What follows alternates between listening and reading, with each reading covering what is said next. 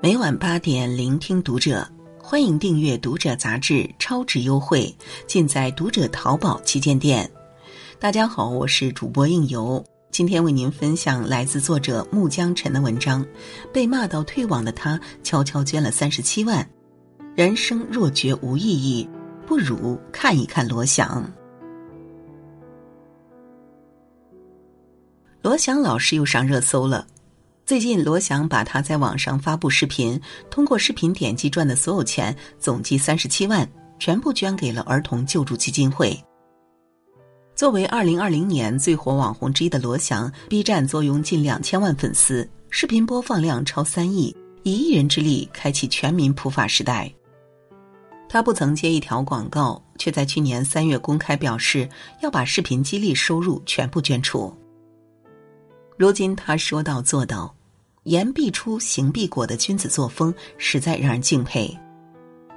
从农村小孩到北大博士。从普通老师到全网最红，从搞笑段子手到人类之光，我认为罗翔老师的人生经历有五次超越，值得我们一生学习。第一次超越，超越无趣。从普通老师到一米九的法律男神，罗翔火的最主要原因是他非常有趣。普法之前，他会先讲一个小故事，比如播放量一千五百多万的粪坑案。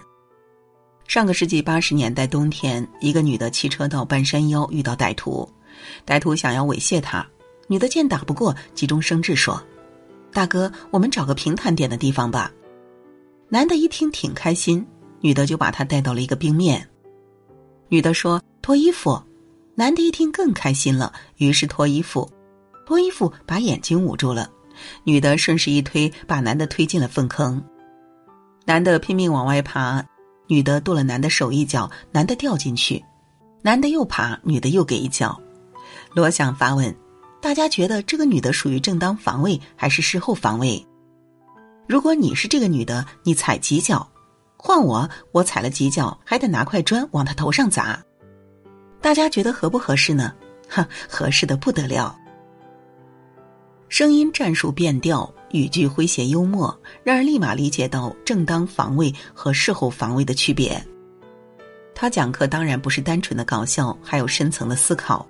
他说：“不要对防卫人过于的苛求。”于是乎，一方课桌，一个水杯，一张单调的纯蓝背景，罗翔风趣幽默的讲解迅速圈粉。二零零八年，罗翔入选中国政法大学历届最受本科生欢迎的十位教师。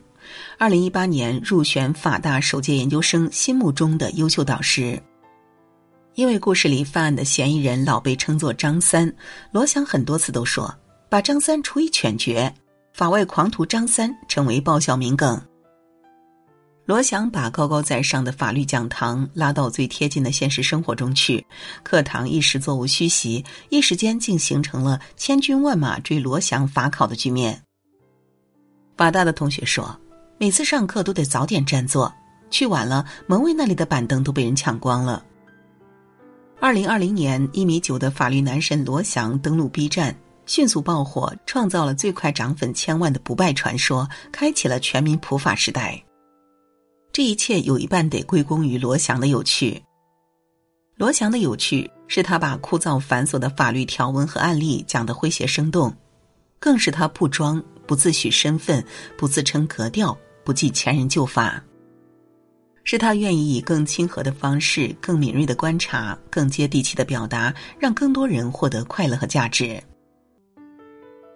第二次超越，超越偏见，从农村小孩到北大博士。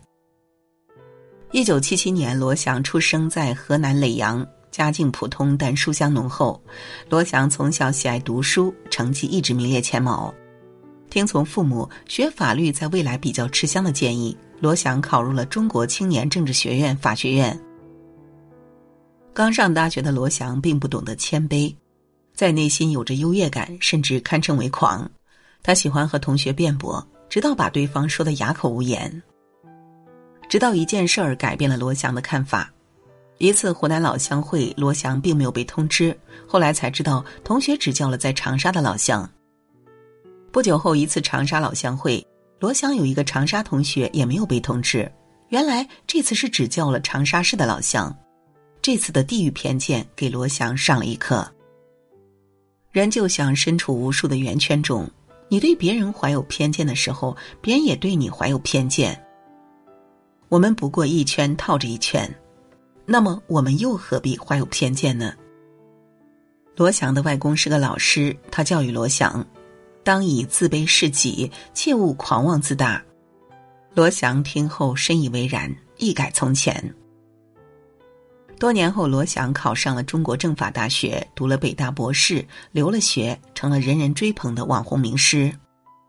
罗翔说：“人应该谦卑，人应该走出自己自大自恋那种偏见的洞穴。”第三次超越，超越利己，从搞笑段子手到法治之光。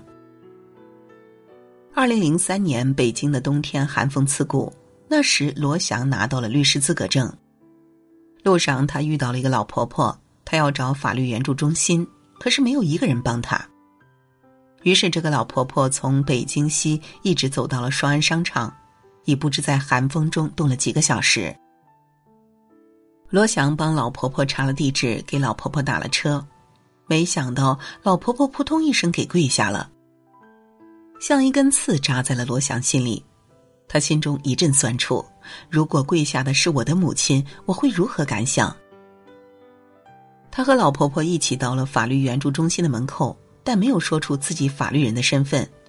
下车了，老婆婆说：“真的很感谢你，你不用陪我上去了，别影响你的前途。”那一刻，罗翔久久不能平静。就算书读的再多，不去帮助别人，一味束之高阁，又有什么用呢？从此，罗翔更加坚定了自己的职业追求。他要把书本上的知识变成现实的真正知识。他把目光投注到每一个人鲜活的故事中去。公平和正义不仅要在书上得到体现，更重要的是在每个个案中得到回响。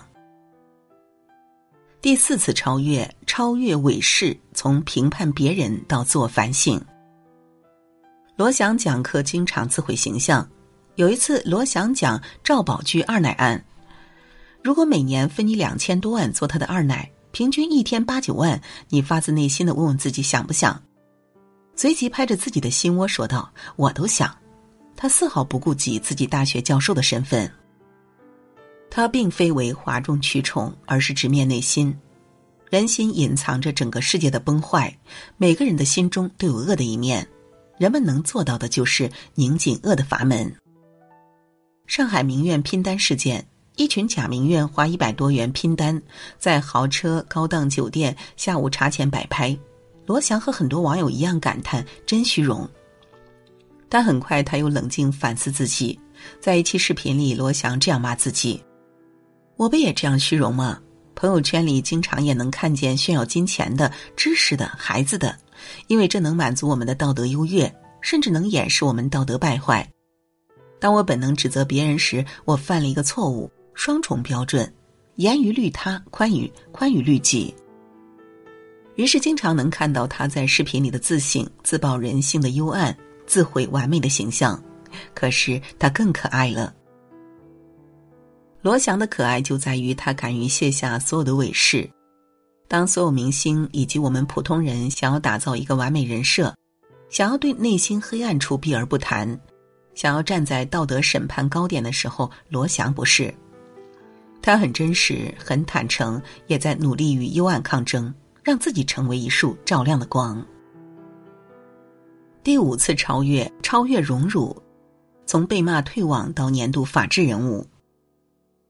罗翔曾经沉寂了半年时间，他发表读书言论，被不怀好意的人曲解成讽刺院士，被骂到无辜退网。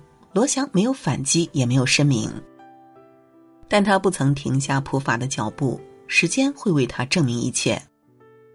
终于，因为罗翔普法的贡献突出，获得 B 站百万大 UP 最具人气奖，还被评为二零二零年度法治人物。司法部长亲自给他颁奖。